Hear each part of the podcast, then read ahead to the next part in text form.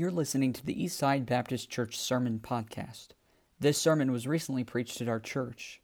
We want to encourage you to visit our website at eastsidesf.com. Now, enjoy today's sermon.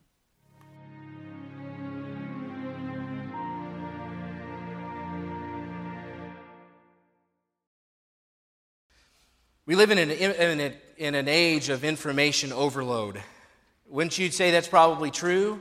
You know, you start to think about all the information that's out there and it's at our fingertips. I think about Google and how you can, I don't know how many pages now these days that Google will search in an instant for you. I think about Wikipedia, and, then, and you know, you can trust everything on Wikipedia, I guess, that's what they say.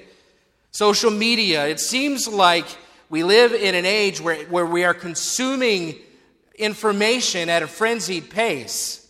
And maybe this has happened to you. I hate to admit that it's happened to me before, but I click on a link, and that leads me to another link, and that leads me to another link. And pretty soon I've, I've wasted who knows how much time just consuming information that doesn't mean anything. It doesn't help me with anything. I, I read a quote from a man named Bertram Gross. He's a professor of political science at Hunter College, and in 1964, he said this Information overload occurs when the amount of input to a system exceeds its processing capacity. You ever feel that way where you've got too much coming in and you can't make a decision? He says decision makers have fairly limited cognitive processing capacity. Not sure what that means. That was irony there. Okay, consequently, when information overload occurs, it is likely that a reduction in decision quality will occur. And you've probably been there before as well, where you have so many choices that you don't make a good choice. That's what he's talking about. We, and if he was talking about that in 1964, information overload, can you imagine what the new definition in his mind of information overload would be over 50 years later? We've got information all over the place, and the problem with it is most of the information out there for consumption is either trivial or not essential to life's priorities, meaning it's not helpful. When I was a, a, teenager, I used to, and for some reason, this was the nerd in me as a young man, I used to get a world almanac every year and I would just read it. Just like to read the, the things in there, the trivia in there. I, I like statistics from sports, I would read about that. And my parents used to ask me random questions that I would have useless trivia answers for. They would ask me these questions that I, that I would be, be able to tell them, and it didn't really matter. It wasn't of any use. It was just knowledge for knowledge's sake. Was it interesting? Maybe. But was it helpful? No, it wasn't. And that's the age in which we live, where there's information out there. We've become information junkies, constantly consuming. You can scroll through social media for hours a day, just consuming and consuming, but really having no practical application or outlet for it. You could say that we're consumed with peripheral information, information that lies on the outside of what is important, peripheral.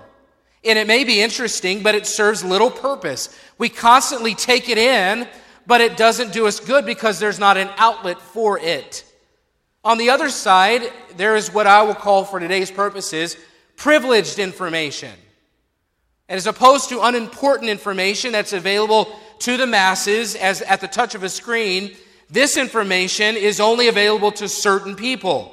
And it's not trivial, it's important. If we were to go to the CIA or the FBI or speak with those of you that have been, been in the military, we might would call it intelligence. It's information on a need to know basis. And only those with certain security clearance get, are able to get privileged information. They have the inside scoop because they, what they know is very important.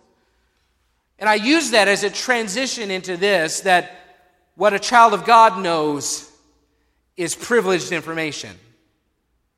What a child of God knows is pretty important because John uses the word know 30 times in this letter.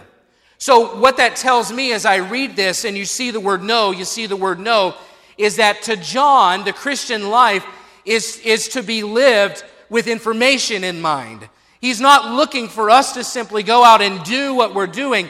No, he wants us to know, to be assured of something, to have confidence in something, as we live the Christian life. He's not looking for, for the family of God to just go out and go through the motions. No, He wants us to know something.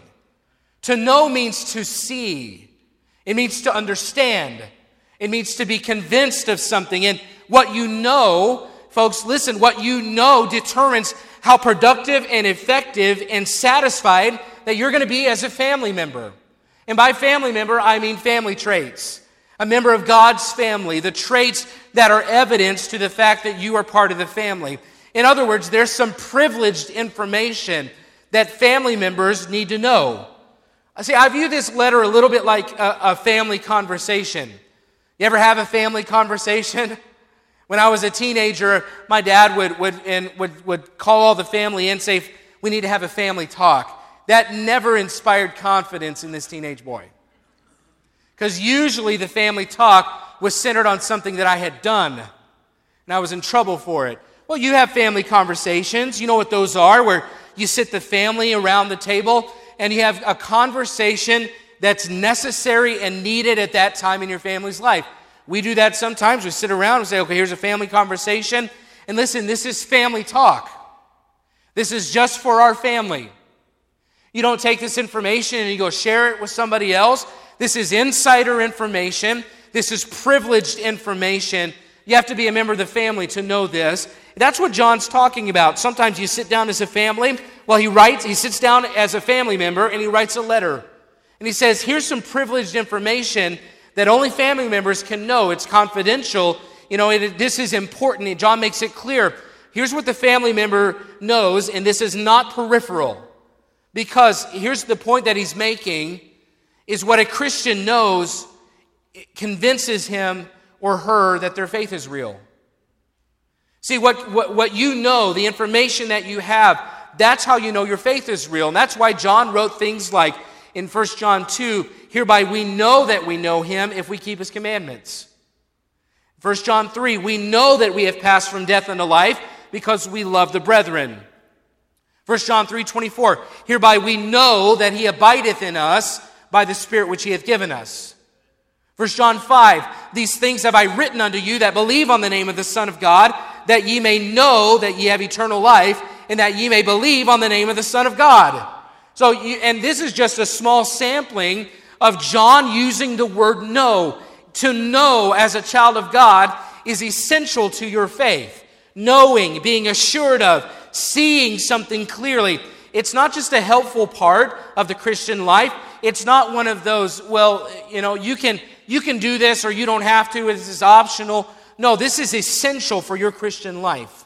The privileged information for the child of God is what convinces them of their position in Christ. We aren't convinced by emotion.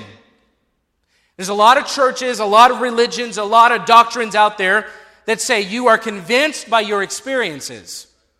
You are convinced by what you experience or what you feel in the moment. But listen, that if that's the case, we'd be all over the place because there are some days where I just don't feel like a child of God. I wake up and I don't feel very much saved. I, I, I, if I was operating that way, there'd be times where if I'm, if I'm given a choice between right or wrong, and I say, well, I'm going to go with what I feel like, I'm not going to make the right choice. Right.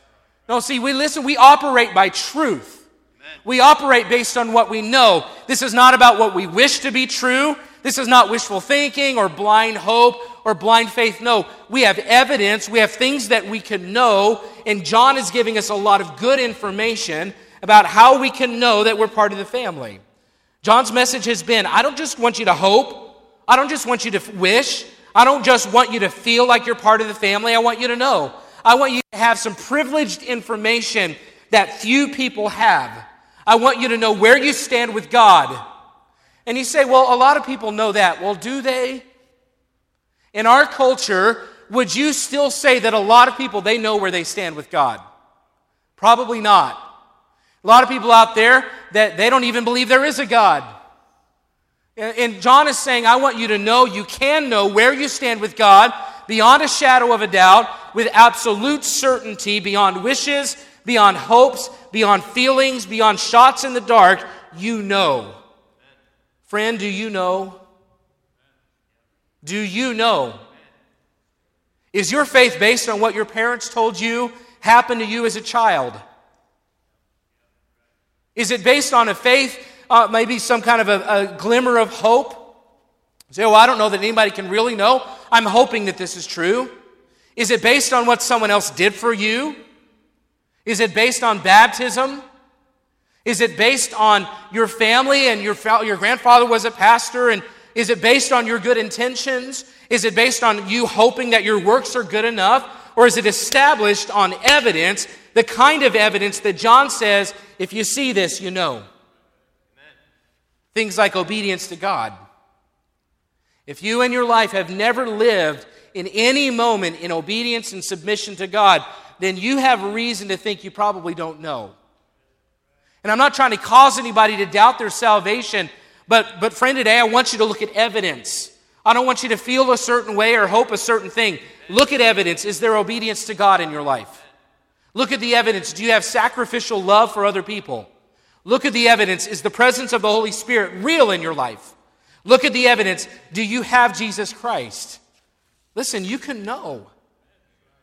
You can know. And I pray that you do, but if you don't, you're missing out on some eternally important, privileged information. See, when you're a family member, you get to know what a lot of people only wish they could. And in our text, John gives three very significant pieces of privileged information that are only known by family members. And, and, and I, don't, I want to be careful to present this because I'll bring this around. I want to be careful to present it like only certain people get to know this. See, we'll find out later it's not just privileged information, or it is privileged information, but it's not just selected for a certain group of people. It's available. Amen. See, and I want to present them these three pieces of privileged information that only the child of God gets to know. And as I do, I want you to evaluate is, is, this, is this the kind of information you'd like to know? And second, if you do know this, I want you to evaluate whether or not you're taking it for granted. Three pieces of privileged information every family member can know. Here's the first one. It's going to be simple this morning. You can have victory over sin. You can have victory over sin. Look at verse 18. I love this one. This ought to make us happy. We know that whosoever is born of God sinneth not, but he that is begotten of God keepeth himself, and that wicked one toucheth him not. You know, we've dealt with similar thoughts in this letter already, but just to re- reiterate the point, there's some confusion at times when you see a phrase like, We know that whosoever is born of God sinneth not. That's a little confusing, and we've dealt with it before in this, in this uh, book already. John is not saying that someone that is saved will never sin again.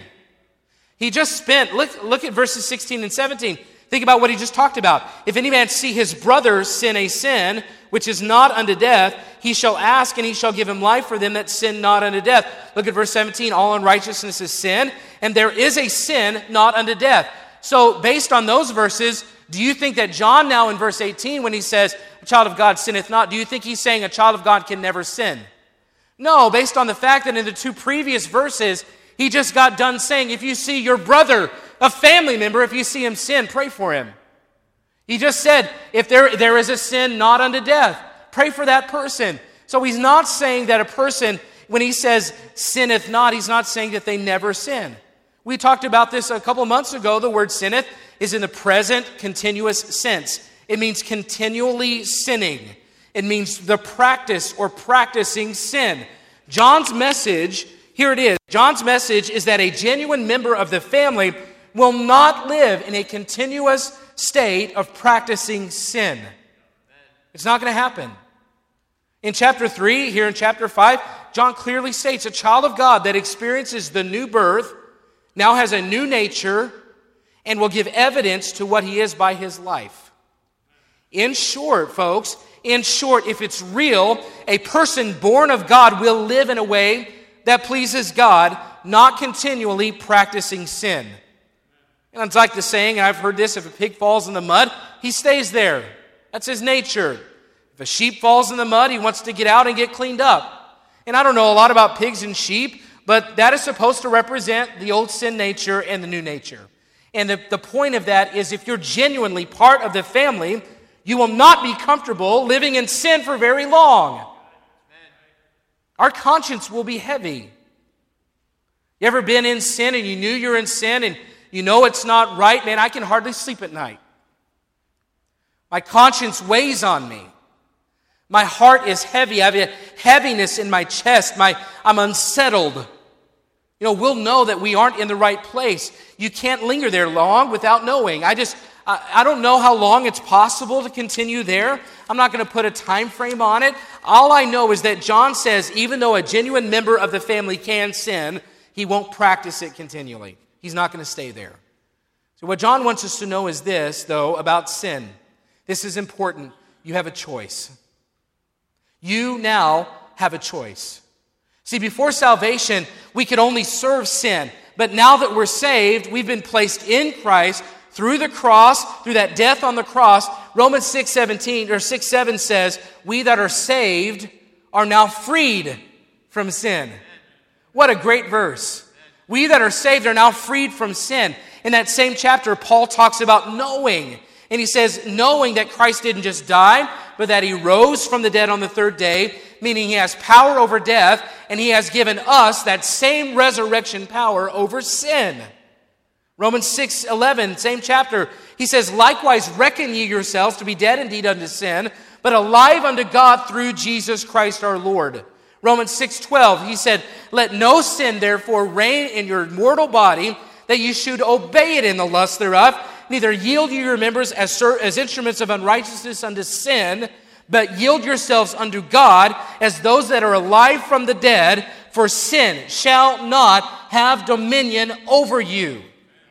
Listen, I love Romans 6. If you ever get to the place where you think, well, I'm bound by this, I have no choice, I'm stuck in sin, there's no option, go read Romans 6 and tell me you don't feel better about it. Paul very clearly says he that is dead, he that has been saved, is now freed from sin. And you say, well, all that sounds confusing. I don't know. Well, maybe a little. There's a lot of doctrine over in Romans 6, a lot of rich truth, but the point is this if you're a child of God, you don't have to serve sin anymore. You don't have to. And in the same way that Christ died and rose from the grave, you have died to that old nature. You've been given victory over sin. Listen, now you just have to choose. The great thing is, though, that you have a choice. It used to be that you had no option. It used to be that you were a servant of sin and you had to live bound to it, but now you can be free. It would be like if you go to prison for some reason or another and you're in prison for a while and they finally give you your papers and they say you can leave and yet and you have the option to leave now, but you choose to stay in prison. That's what, if, if we could picture or sum up what many children or child of God in this world, in our culture, in our churches are doing, that's the way that they're living. God has given them their walking papers. He said, You can be free. You can walk out of the prison of sin right now. And yet they go back in the cell like Barney Fife in Mayberry. He lives the key on the door. Otis walks in.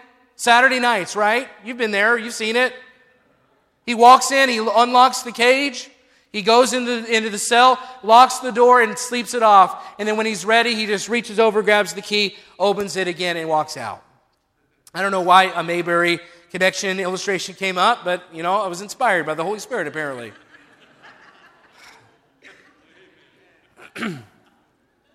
That's how a lot of us are living, though. We're Otis. And this is getting good. We're Otis. The key's right on the wall. The, the door might even be open, but we're still sleeping it off. God has given you victory over sin. You've been placed in Jesus Christ. I don't know how it works, but you died with Him. You rose with Him. You have victory over sin. And I'm thankful we have a choice. Look at the second part of verse 18. It's a little bit confusing. The meaning has been debated. It says, He that is be- but he that is begotten of God keepeth himself, and that wicked one toucheth him not. Some say this refers that the person that's been begotten of God. Some say it refers to Jesus Christ. Others say this refers to the believer himself. It says he keepeth himself. Now, I, I, don't ever want to stand up here and preach, well, I know this is what I think and this is what I believe. If I'm not sure, I'm going to try to be honest with you. Keep means to guard or protect. So the question is who is doing the guarding? Well, I don't want to be a compromiser today, but I'm going to say that both are true. If this is referring to Jesus Christ keeping us, that's true. If this refers to us guarding ourselves against sin, that's true. See, when it comes to guarding my heart, Proverbs 4:23 says I ought to be diligent about that, keeping or guarding my heart. Ephesians 6 talks about the armor. I put on the breastplate of righteousness.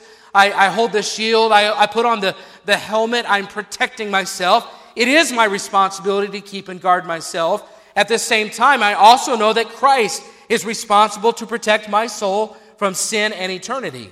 2 Timothy 4, I love this verse. It says, And the Lord shall deliver me from every evil work and will preserve me unto his heavenly kingdom.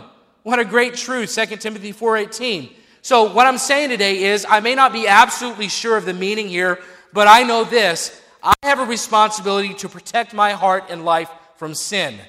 God and Jesus Christ also have a responsibility they've taken upon themselves to protect and guard me from sin. And here's the thing I know that God will always do his part. The question comes whether or not I'm going to do my part.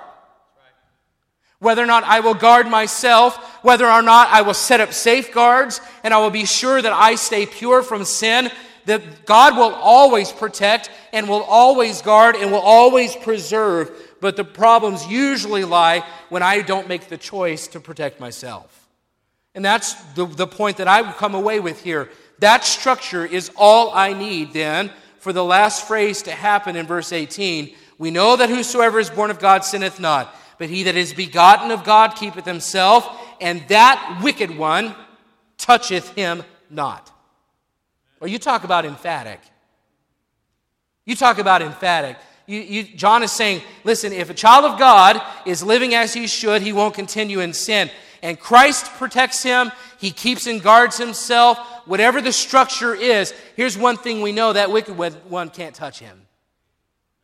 That wicked one has no control, he has no authority, he has no power over your life. Satan has no chance of disrupting God's plan for my protection against sin. He can't do it. And I'm thankful for this truth today. I'm thankful that, that I have confidence that if I will trust God and I will guard for myself my life against sin, Satan has no stronghold. God is so strong, his victory over sin is so sure. Nothing can touch us. The only reason that we find ourselves entrapped or ensnared by Satan's devices is when we make the choice to no longer protect ourselves. You say, well, what about Job? Satan sure did affect him. Well, that's true. Physically, Satan did come and he attacked Job and took just about everything Job had, but he couldn't touch Joel's, Job's soul. That was secure, that was safe. And in all of that, it says that Job sinned not. Now, I know Job didn't have all of his mindsets right, but I'm thankful for that truth and the example that even when Satan attacks us physically, he can't touch your soul. Satan cannot come in and make you do something against your will. Now, he sure can trick us, and he can lie, and he can deceive. But anytime we sin, folks, it's because we're making the choice. And that's the first piece of privileged information is that you can have victory over sin. You may be bound by some sin today. Maybe in your life there's lust. Nobody else sees it, nobody else knows it, but you have a phone min in your pocket and you're consumed by the sin of lust. Listen, you can have victory over sin. Jesus Christ has provided that. Maybe your sin is the sin of greed, and you're out to make the bottom, you're out to, uh, to increase or, or uh, help your bottom line. You're trying, trying to make money, and you want more, and you want more, and you want more stuff, and that's your sin. Your sin of greed, you just want more and more. Sin does not have to bind you. You don't have to be bound. You don't have to serve sin. You can have victory over even greed. Some of us deal with anger. You deal with anger and it's out of control, and you off the, I mean, just anything sets it off, flying off the handle at your wife or your, your husband or your children or on the streets while you're driving and you're bound and you're but but let me remind you if you're bound by sin you're the one that has closed the cell to that to that prison you're choosing to live there you don't have to you've been freed bitterness some addiction selfishness. If you're part of the family, you don't have to be sin's servant. It's time to utilize the power that's available. If you're not part of the family, you can know what it's like to be free from sin. That's privileged information, piece number one. The second is that you don't have to live in the mess. You don't have to live in the mess. Look at verse 19. And we know that we are of God, and the whole world lieth in wickedness. Life is messy. You know, you look around and it, it's just all a mess. When we submit ourselves to the world system, everything's convoluted. This world is a mess. I mean, and you may not think so, and maybe, what, but it's a mess. When God and truth aren't directing lives, the effects of sin and are chaos, destruction.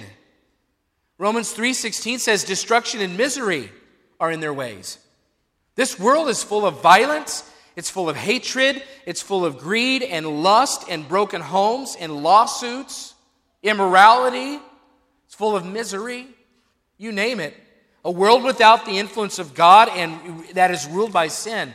I'm just going to say it's a disaster out there. John uses the word wickedness in verse 19. He just talked about the wicked one in verse 18. What he's doing here is he's contrasting those that are of God and those that are not of God. And he says, Those that are of God, he says in verse 19, we know that we are of God. And he's saying, We are in one position, but the world lieth in wickedness. I mean, it's, it's been raised by sin, it's been flattened. I mean, it's just in heaps, it's just destroyed, and there's destruction everywhere. When you're of God, the results are drastically different than when you live under the influence of Satan, that wickedness. When God is involved, life is much different than when He's not. And I could go around the room and I could ask to talk to some of you that have been saved more recently in your adult years. And I think about Gabe, and Gabe down here just got saved a few years ago. And ask him the difference in the life that he has now that he's of God and the life that he used to experience when the whole world was lying in wickedness and he was underneath its influence. Just go around the room, and, I, and I'm not going to point anybody else out, but I just know there are people in this room, and I was saved as a young man, I was saved as a child, so I didn't have to see the differences as starkly, and I'm thankful for that. But just go around the room and ask somebody that got saved as an adult, that used to live in the misery and the mess and the destruction, and ask them if life is better with God. You don't have to live in the mess. And some of you are making the choice to stay there but I'm telling you, life is better when you are of God. Reminds me of James 4, and James is contrasting earthly wisdom and heavenly wisdom. You probably remember that passage over there.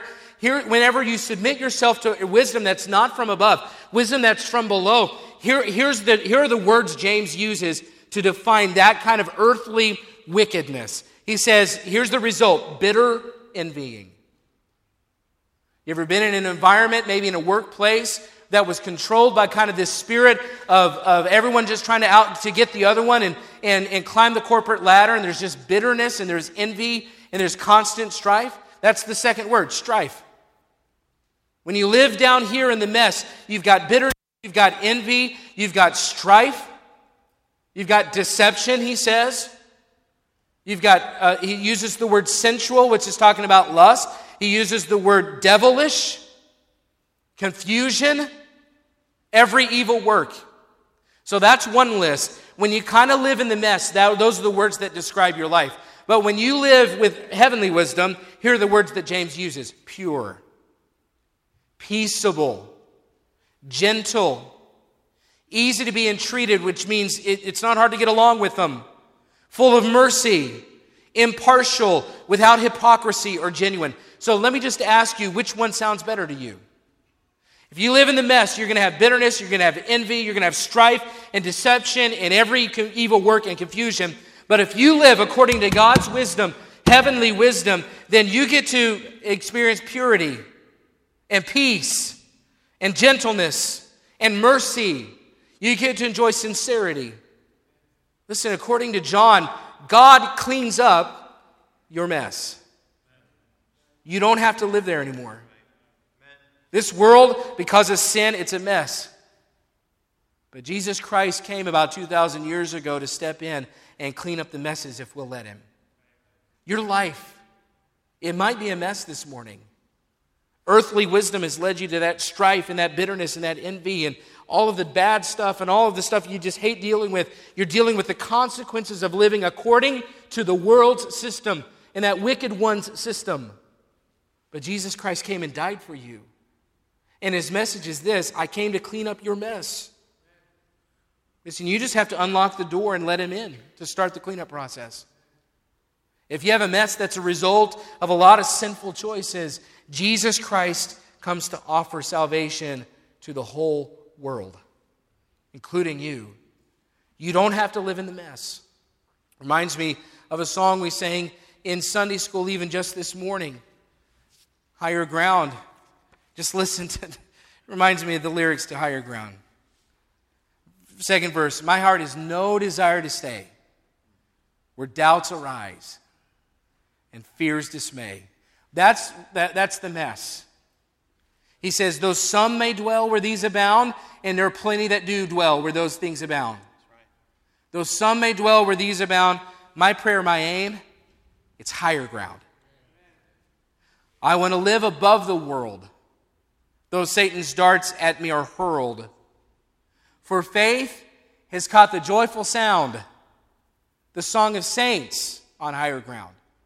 Lord, lift me up and let me stand by faith on heaven's tableland, a higher plane than I have found. Lord, plant my feet on higher ground. Listen, when you're of God, you have you you can live above the mess. But if you try to leave God out of your life, your life will always be in the mess. It'll always experience that earthly wisdom It'll always be dealing with the consequences of sin. That's the second piece of privileged information for the family is that you don't have to live in the mess. So you can you can have victory over sin, you can live above the mess, and here's the third thing. You can have a real relationship with the one true God. Look at verse 20. He says, And we know that the Son of God has come and hath given us an understanding that we may know him that is true, and we are in him that is true, even in his Son Jesus Christ. This is the true God and eternal life. John really sums up in this verse, he sums up the major claims that he makes in this letter in this one verse. See, Jesus Christ really came to earth. He did. And his coming gave us a picture of the true God. Family members are in the true God. Family members are in God's Son, Jesus Christ. I'm just summarizing. And Jesus Christ, he says, is the true God and the only source of eternal life. He kind of gives us an abridged summary of what he's been talking about, his major points. And we've talked about these points along the way at different times, but I want to focus on one phrase today to remind you of the kind of privileged information that you can have as a family member because he says here in verse 20, he says, that we may know him that is true. We can know him.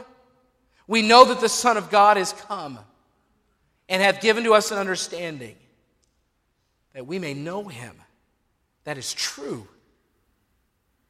You understand what he's saying here? This is everything to John's letter. It's all been about the importance, folks, of knowing God. You can know God. When Christ came, here's how we first saw it. When Christ came, what he did was he came and he revealed the Father to the world. Christ came and God in a body walked around and showed people what God is like in a human body. He gave him a glimpse, he gave him a look, he gave him a real walking, talking, breathing picture of what God is like. Jesus Christ let us see what God is like in a way the world has never seen before. And he says, he uses the word understanding. He says that we, we know the Son of God has come and hath given us an understanding. That word understand means insight. So I want you to think about that word, insight. Think about it. We got a glimpse of God. Jesus Christ came and he walked and he breathed and he taught and he did miracles and he lived righteously and he did right and he was holy. It was insight. He gave us insight into God. What used to just be kind of a uh, maybe an intangible view of God, now it's in sight. We have an understanding. We actually see what God is like. We have a glimpse of the one true God. He's real, it's true. We saw him in Jesus, and Christ's coming makes it possible to know the one true God. Folks, you can know God. You talk about privileged information. This is not wasting an afternoon chasing Google links. When Christ came, he gave us insight to God. And we can, in our measly, limited, finite human brains, we can understand God because of Christ. Let me tell you something you can know. You can know the one true God because of Jesus Christ. He's not unapproachable. He's not unconcerned. He's not too high for you. No, He sent His Son to come down to our level. He loves us so much that He pursued you through His Son's sacrifice on the cross. Of all the privileged information in God's family, this is the biggest piece. You can know the one true God. You can actually have a relationship with the creator of the universe. And listen, scientists and philosophers and college professors, the world's greatest thinkers out there, they spent thousands of years trying to attempt to answer questions like what is life all about? Why are we here? Where are we going? Where did life begin? Why is there evil? Is there a God? What does he look like? Where does he live? What is he like? How do we get to heaven? When we die, is that it? All these questions for thousands of years, and they don't seem to have any easy answers. And the great thinkers, the greatest thinkers, will call them, say, Well, you can't know that. I have a philosophy about it, but no one can truly know. So they're left pontificating and they're left questioning and scratching their heads. And while all the while their hearts remain unsettled, they don't know. Meanwhile, 2,000 years ago, there's a bunch of average Joes and, and average Josephines. And they're in a room and they're opening an envelope. And in that envelope is a letter. And it's from a guy named John. And they're just average people. They're not world renowned philosophers. They're not world renowned thinkers. No, they're not famous. Nobody knows them. But they read this letter and they realize that being part of the family means they're privy to some pretty privileged information. And by accepting Christ, they know the one true God. And sitting in buildings much like this one all around the world right now, today in Sioux Falls and in other places all around the world, there are groups of people. We're not famously intelligent. I mean, intelligent, yes, but not famous for it. They don't have a bunch of advanced degrees. We don't have many patents. We're not inventors. We're not leading in the tech fields. Our brains aren't, are not setting the world on fire, but we're sitting and they're sitting in rooms just like this one, and they can know the one true God. No, see, listen, I'm not standing up here saying, well, I have privileged information and I'm more important. No, this is not a matter of pride because without God revealing all of this to us through Jesus Christ, I would not know anything. The only reason I know and you know is because God in His grace willingly let us see Himself through Jesus Christ, His Son. It's not about pride. All it took was a recognition of sin and an acceptance of Christ's payment for it on the cross and believing what God says in His Word. It's actually the opposite of pride. It has nothing to do with me. All I had to do was admit that I can't do anything about my eternal soul, about my eternal life, and all it took was for me to just have humility, and now I can know. And while the world, world is full of people a thousand times smarter than I'll ever be, who right now still can't figure out what life actually means because they're looking to themselves for answers. Yet there's a building here in Sioux Falls, Eastside Baptist Church, full of normal people who probably can't solve advanced physics problems, but they know the answers to some of the biggest questions of life. Why? Because God gave us a book and we opened it and we saw Christ and we believed what he said and we accepted it by faith. And now, folks, we get to know. We have understanding. We have insight. We know him that is true. We're in him. We're in his son, Jesus Christ. We know the Son of God, who's the source of eternal life. We know that a family member is untouchable by the wicked one. We know that we're protected by God himself. We know that the world sits under Satan's influence and under his power in a mess, but we don't have to. Why? Because we know. It's not about intelligence. It's not about IQ. It's not about special privilege. It's about a willingness to admit that you don't know anything and therefore you must humble yourself enough to believe that God, what God reveals about Himself is true. You accept it by faith, not because you've earned it, not because you deserve it, but because you choose to believe that God's Word is true, that His Son was real and really lived here, that His Word is right, and we have special privileged information like God is our Father. We are His children. We have a new nature. We're joint heirs with Jesus Christ. We're citizens of heaven. And nothing can separate us from the love of Christ. We don't have to live in sin. We can live above the mess. We can have a real walk, relationship with the one true God. This information is so privileged that only people who have Christ get to know it. But here's the kicker this information is so public, anybody that wants to know can. That's right. Amen. It's the most privileged information in the world, but at the same time, it's the most accessible information out there. It doesn't require security clearance, it doesn't require an advanced degree. You don't even have to read. You don't have to have a certain rank. You don't have to have a certain education or knowledge. You don't have to have certain Bible verses memorized. All you have to do, listen, all you have to do is humble yourself in light of the information given you. If you want to know, according to John 3:16, it's available to the whole world. And whosoever believeth in him can have everlasting life. Today, all it takes is humility. You want to know some special privileged information? Well, it's, it's pretty exclusive, but it's also pretty inclusive. Anybody can know it. All you have to do is be humble enough to admit you're a sinner, humble enough to recognize that your sin has eternal consequences, and humble enough to trust in Jesus Christ alone to pay for your sins. And if you will humble yourself today, you can know the one true God. But for the Christian, you say, Well, I have this information, what now? Well, you have access to privileged information. You can know things the world's smartest people are racking their brains right now to figure out. You can live free from sin, you can live above the world, and you can know God. And yet, I look around in this culture, maybe sometimes even at this church, people that come in, how many family members spend more time getting to know about everything but God?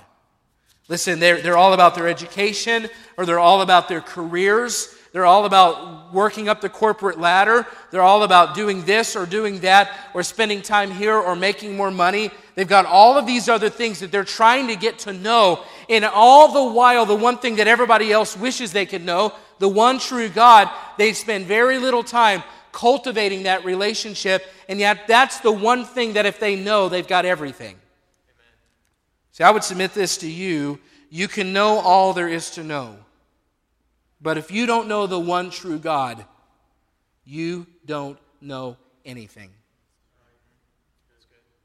You can live your life trying to figure out and know all of these other things, but if you don't know the one true God, you don't know anything.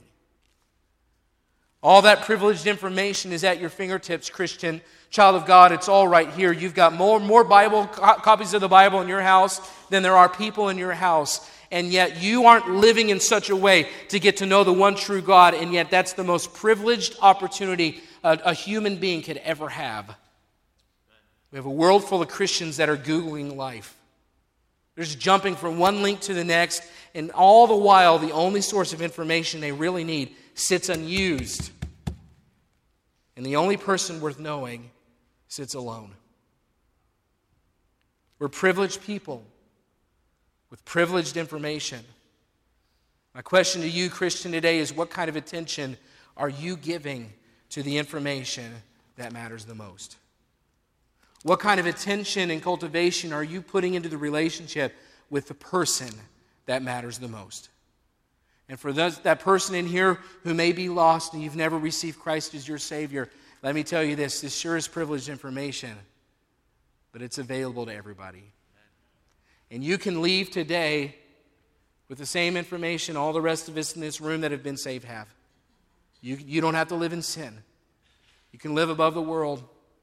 And friend, you can know the one true God.